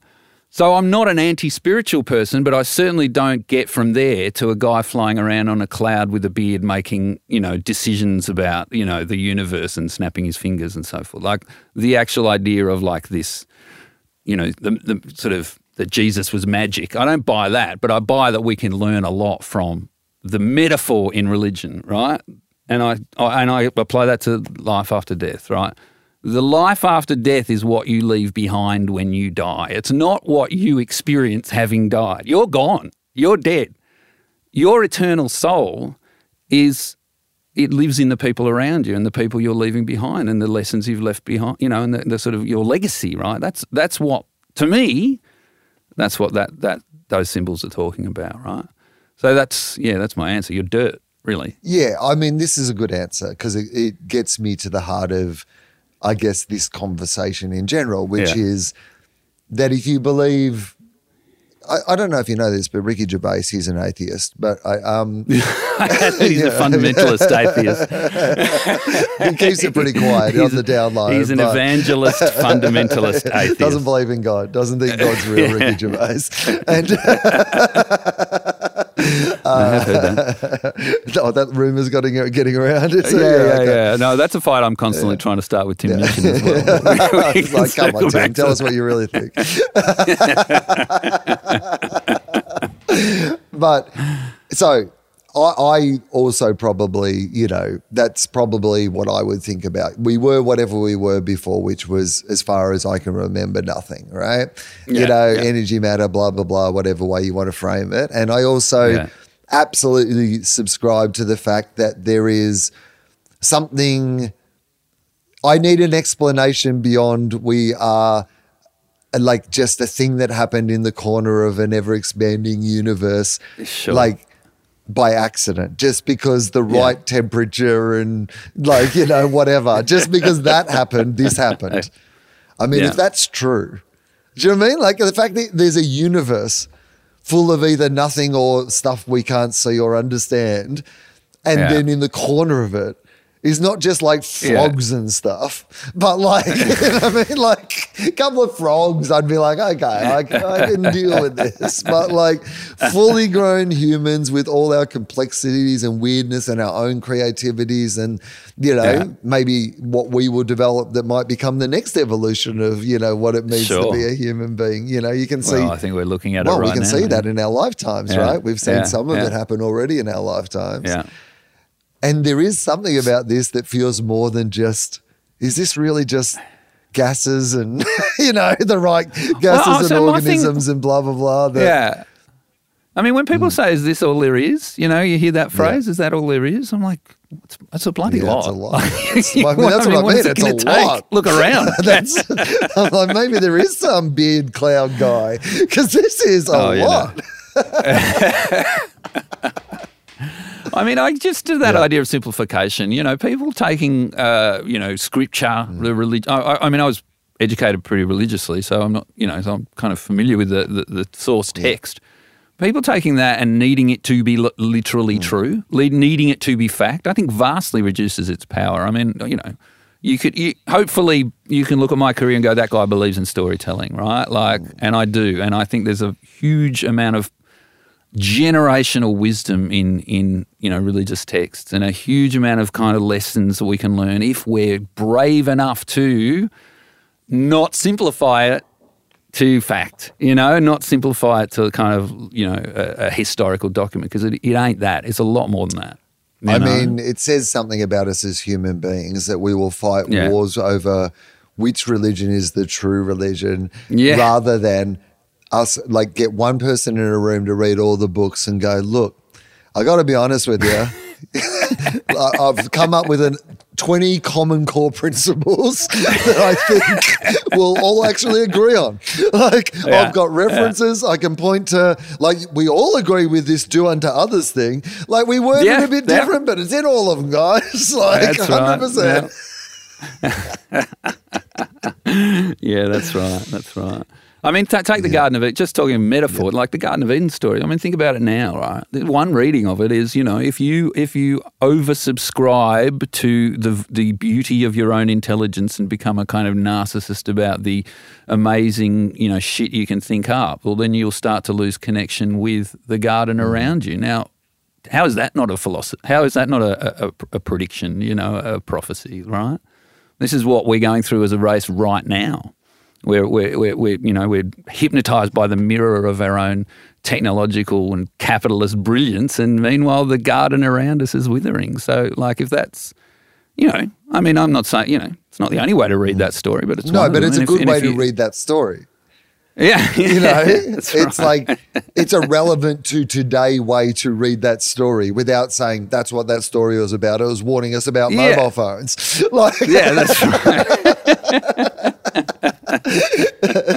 you know, there's knowledge and wisdom in the fact that it gets you to engage with an idea, right? Well, exactly. Like yeah. you know, it, it, it, it's interesting to me though because you you know you've referenced the the phone and this evolution of our you know where we are as human beings. Hmm.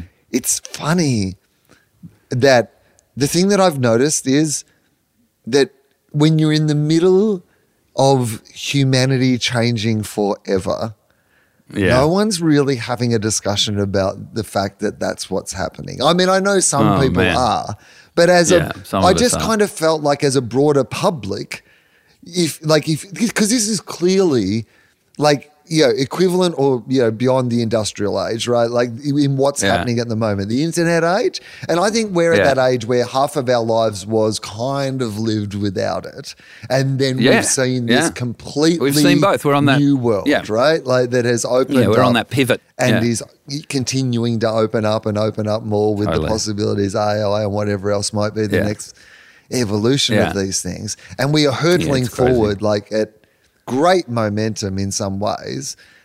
and you feel like you're ringing the bell in the storm and no one can hear you, right? Just yeah. Like, or at least going, aren't we meant to be having a more broad, like just the way we let the Yeah. internet poison oh. our waters at the expense Yeah. of the good stuff we got out of it, right? Like it If- sold us if- all this good stuff.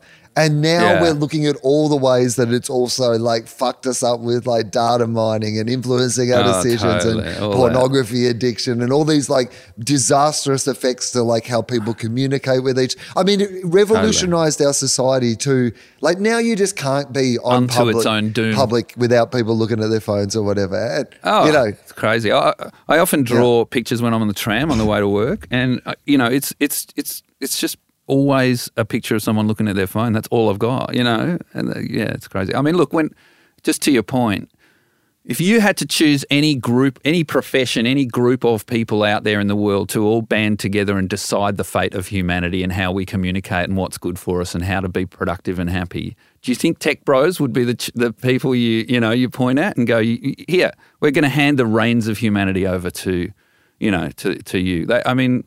There are people out there who have spent their life kind of studying, you know, the human condition and human happiness and human kind of, as I say, productivity. I don't think it's tech bros who've done that. Um, right. And when, know, well, the- and then when an Elon Musk says something like, "Hey, I'd like to help solve world hunger," like, how would I do this? And a whole bunch of people who've been researching how to do that say, "Oh, we've actually got a great plan. We're experts, and we've Yeah. spent years formulating this. All you need to do is this." And he goes, "Oh, you know what? I might buy Twitter instead." Like, you know, like they're not the people who should be in charge of. Like, that's a good idea, Yeah. regardless of whether Elon Musk can do it. Yeah. Like, Yeah. the the big the part of that story that everyone's ignoring is there's a group of people with a plan that can fix world hunger. It's achievable, right? Like the plan's right here. That's right. Oh man, crazy. Yeah, look, uh, you know, and it's this idea also of like the the the, the sort of the sexiness of of of disruption. Oh yeah, Which doesn't take into account whether you've got a better idea or not. You know, disruption like, for you know, disruption's that- sake. You mean? Yeah, yeah, yeah, yeah. Which is, you know, we're all sort of biting the bullet. I mean, I just wonder how many people, how many musicians are in the room when the day Spotify gets designed. Not, not many, I suspect. And that is disruption at what cost, right? I mean, we're seeing it now with the with the streaming kind of the collapse of the sort of streaming industry. You know, it's like we we we destroyed linear television as an idea, and now this thing we've replaced it with kind of doesn't work. You know, because it hasn't had that hundred years to kind of refine itself as a system and kind of work out the kinks. You know. Oh yeah, and, and or in the case of like a company like Uber or whatever that come in and like disrupt everything. Like, turns out mm. are absolutely a terrible, unsustainable company with all yeah. these terrible practices. But they destroy yeah. the other industry so much that you're like, oh well, this is all we're left with uh. now. Is this like shitty, horrible company that we have to like, you know, support? Can we go back to talking about cartoons? This is depressing. I mean, it is depressing, but and you don't want to be like that old the sky is falling person. Like I think that, yeah. And this is not certainly my perspective on it, by the way. Like I just think that I'm surprised how quickly things change without us yeah. ever having a conversation about whether it's a good. We just accept all these changes yeah. as being inevitable rather than just oh, going, do we want them? Do we? Yeah, that's right. And that's if right. we do a want classic. them, who do we want in charge of these? Like you said, who who do 100%. we want in charge of the decisions? Yeah, yeah, yeah, yeah. Um, I know priests yeah. aren't real popular at the moment, but if I had to choose between priests and tech mm. bros to decide the sort of path forward, you know, it wouldn't be an easy. no, you know. at least at least you'd have to. It's think not a no-brainer. It, right? Yeah. yeah. Uh, so when you have like a you know a child who's in this new age, right? Like mm. because one of the things that I think about a lot is because my sister's kids are all you know like you know teens going to that age where they're going to go out into the world by themselves yeah. now and you know, it is a very different world. Everything's being recorded. You know, there's a camera everywhere. Anyone goes, and mm-hmm. like you can't make your mistakes in private anymore. There can be a yeah. record of those things on your phone or on your, For you know, sure. whatever yeah. page or like whatever, you know. Yeah. Um, how do how do you negotiate that? Ugh every mm.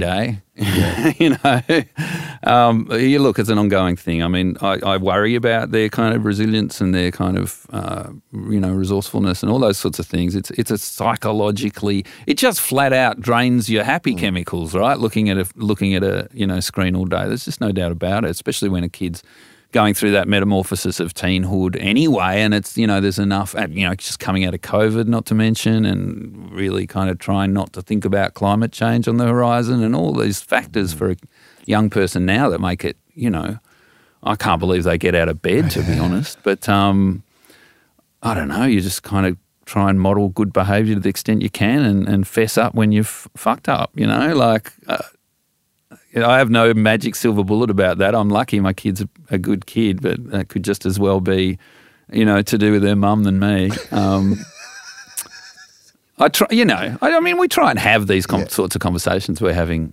today, Wil. And like, do kids you know, have about, an awareness of, like, from your point of view, from what you know of her and her friends, yeah. and do they have an awareness that this thing that brings all this like fun and social interaction and is so much part of their lives also like has a like a downside, a negative side to it. Yeah. I mean, Nell and her mates mm. do because you know their parents and us are you know constantly on about it and won't let them sort of forget it. And I'm you know my alarm just went off whilst we were recording because I have to send a update on how much phone use she's had today because we we monitor that and we you know she's got a limit and all that kind of stuff. So it's it's certainly a conversation that's going on certainly in the you know comfortable north side bubble where we live, but um, I can't speak, you know, more broadly. They're, they're, I think they're aware of it. I think there's, you know, they're they're trying to use it positively and trying to recognise the negativity. And there's a lot of education in schools and stuff about it now too, about the the pitfalls of it. But um, I don't know, man. Like I was thinking yesterday about like I, you know, it's it's so hard to as an individual in this massive huge kind of vast movement of, of civilization to feel like you, you know you can't just kind of turn the wheel right and, and have feel like you have a huge effect on the way things are going. So it's all oh, you know I just always come back to Gandalf mm. right as I was always going to.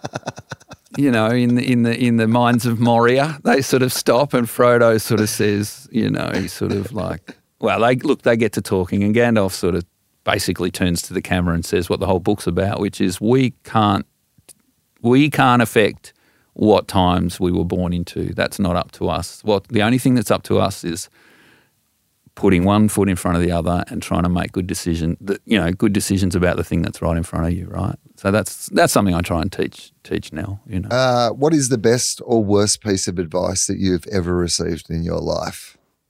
Oh my God! Be yourself. that's Is it- both. is it- yeah. That's both. Uh, no, no, I'm kidding.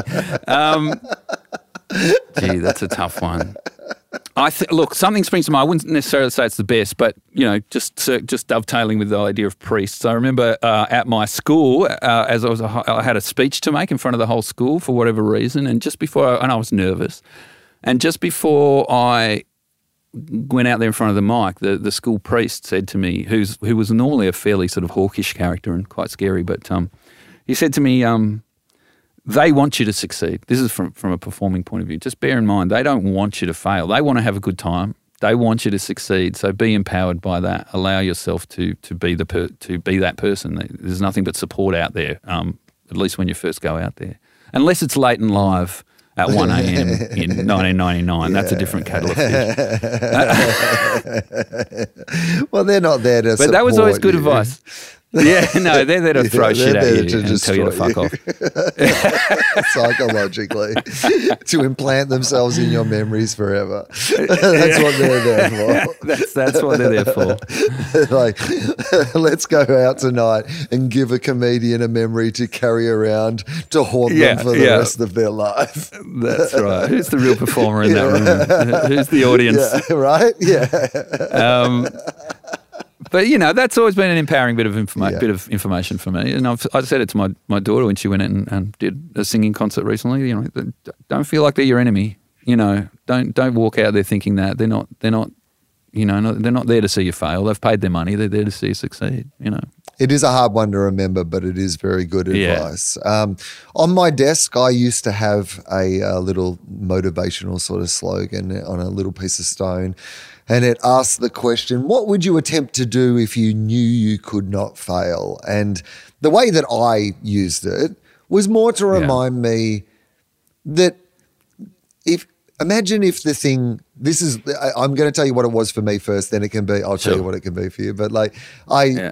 for me it was always about imagine this was successful what would you have Yeah. wanted it to be right Totally. you Yeah, know yeah. like if this became really successful what would you be most happy if this was the thing right and then and try That's to a- see it through that prism Totally, and it's a core it's a core mechanic of what we do. We we sit and fantasize about a thing and imagine it being successful, and then we set ar- set about trying to make that weird idea that just popped into our head into a concrete thing in the world. You know, that's you have to fantasize. How, where would you start if you didn't fantasize? right? So, uh, if you were assured of success, so you, Yeah. there was no risk, what would you attempt?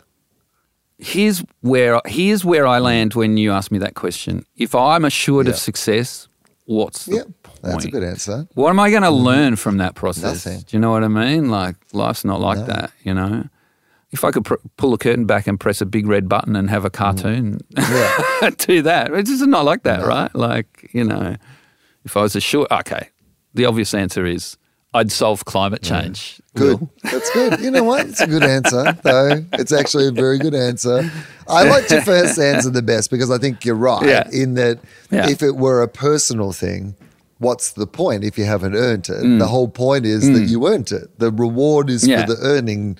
If it's just about the reward, whatever that might be itself, then yes, Yes. yeah, of course. And you know, and success retards learning too. Like you know, it's only the mistakes where you learn. So, But um, climate change is also a I've- good idea. That's if you Climate change, Fix that up. That'd Give me that be- big yeah, red That'd button. be good. Thank you. hey, um, what can we plug for you? Is there anything you want to plug? Look, what, what? uh, Look, why don't people just come to my my Instagram? Uh, It's just my drawings, right? Scodman is fine. S C O D M A N I S F I N E. Because there, anything that's going on in my life, I'll, I'll, I'll tell you about, and there's there's a heap going on, including including my current passion project, which is a, a tribute band called the Billy Joels. That's that's that's a great source of joy for me at the moment. Is getting up in front of people and wrecking a bunch of Billy Joel songs. It's it's absolutely one of the great pleasures in life. Do you do We Didn't Start the Fire? Yes, we do. Did you see that Fall Out Boy did an updated version of We Didn't Start the Fire? I heard about it. I haven't I haven't listened to it um, yet. So I was uh, listening to Never Not Funny, which is Jimmy Pardo's podcast, and they were talking about the fact that Yeah. they were annoyed that in the Billy Joel version, they're essentially in vaguely chronological order, right? Like, I mean, not exactly, like, but Yeah. Generally you're moving through time. Whereas in the Fall Out Boy Sure. one, it's like all over the shop, and it They're doesn't over the like they shop. haven't put the Because same. it rhymes. Yeah, because it rhymes, Yeah. basically, right? Yeah, yeah, yeah, yeah. And- No, this is why Billy Joel Yeah. is one of the great artists of our time because he can do Yes, both. He can tell a story and rhyme.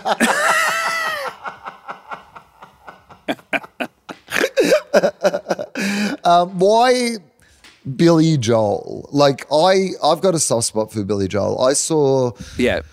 Billy Joel do a oh god, who was it? It was two great entertainers. They toured Australia when I was at high school. It was Billy Joel. Can't have been Billy Joel and Elton John though, right? It wasn't Ray It was- Charles. No, it was Billy Joel and anyway, I can't remember. But like I, the, the, my memory is Billy Joel from that night Sure. and just how Yeah, yeah, yeah. Oh, he's fantastic. He's, he's a real Billy Joel was. And then I was in New York Yeah. one night when he was doing one of those, you know, shows Yeah, he's been I doing I was for at one of those shows. so long. And I was just like, Yeah. oh yeah, I've got to go and see this. And again, I hadn't really even listened to a lot of Billy Joel in between those two events, other than the just general amount of Billy Joel you hear, you know, just going about yourself, yourself in the world.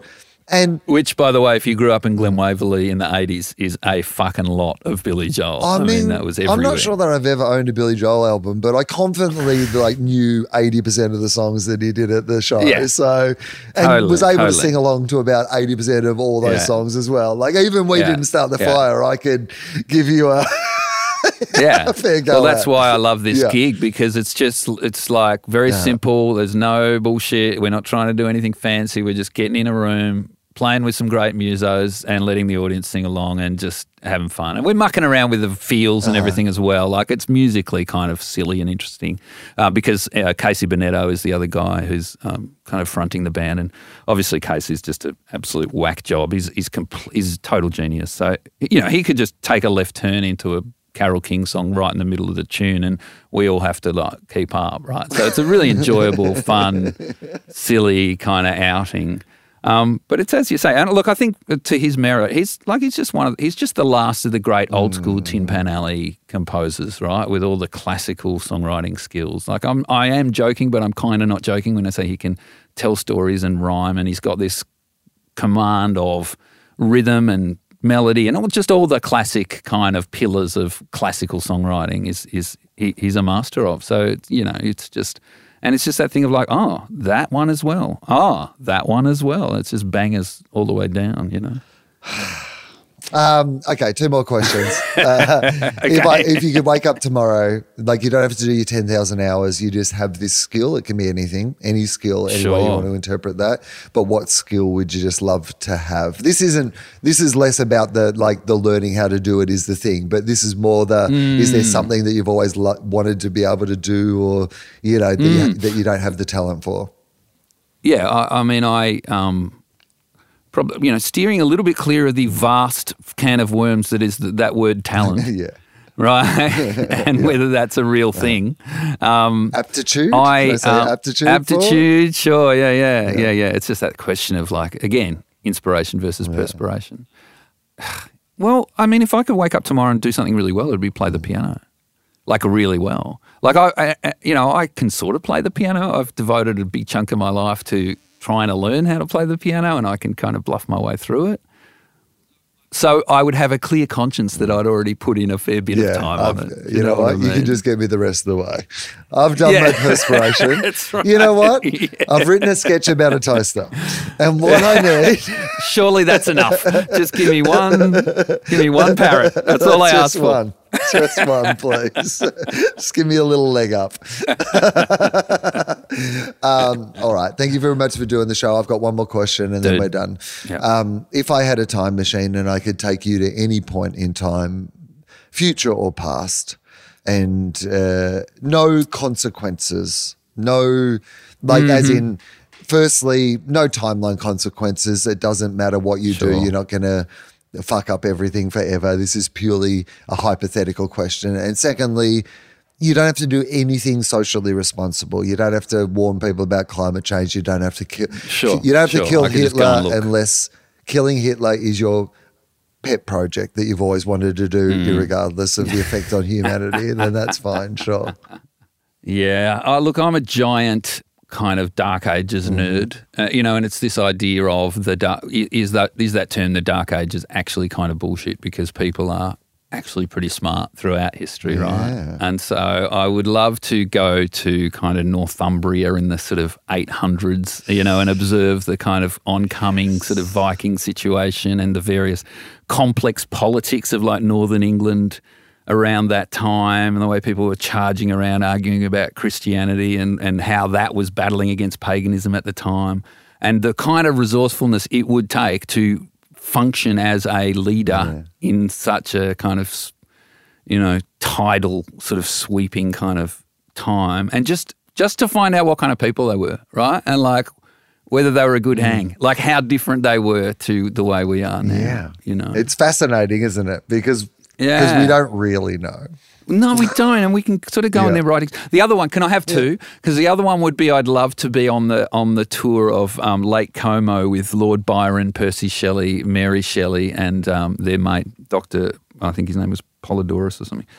That was a just a, a very debauched, very intense, v- pivotal moment in the history of literature, and I reckon that would have just been so fascinating to be with those guys. Is that too weird? It's pretty weird, but I like it.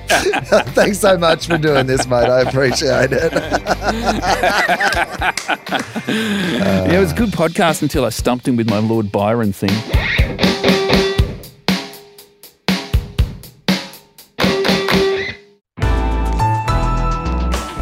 Listener.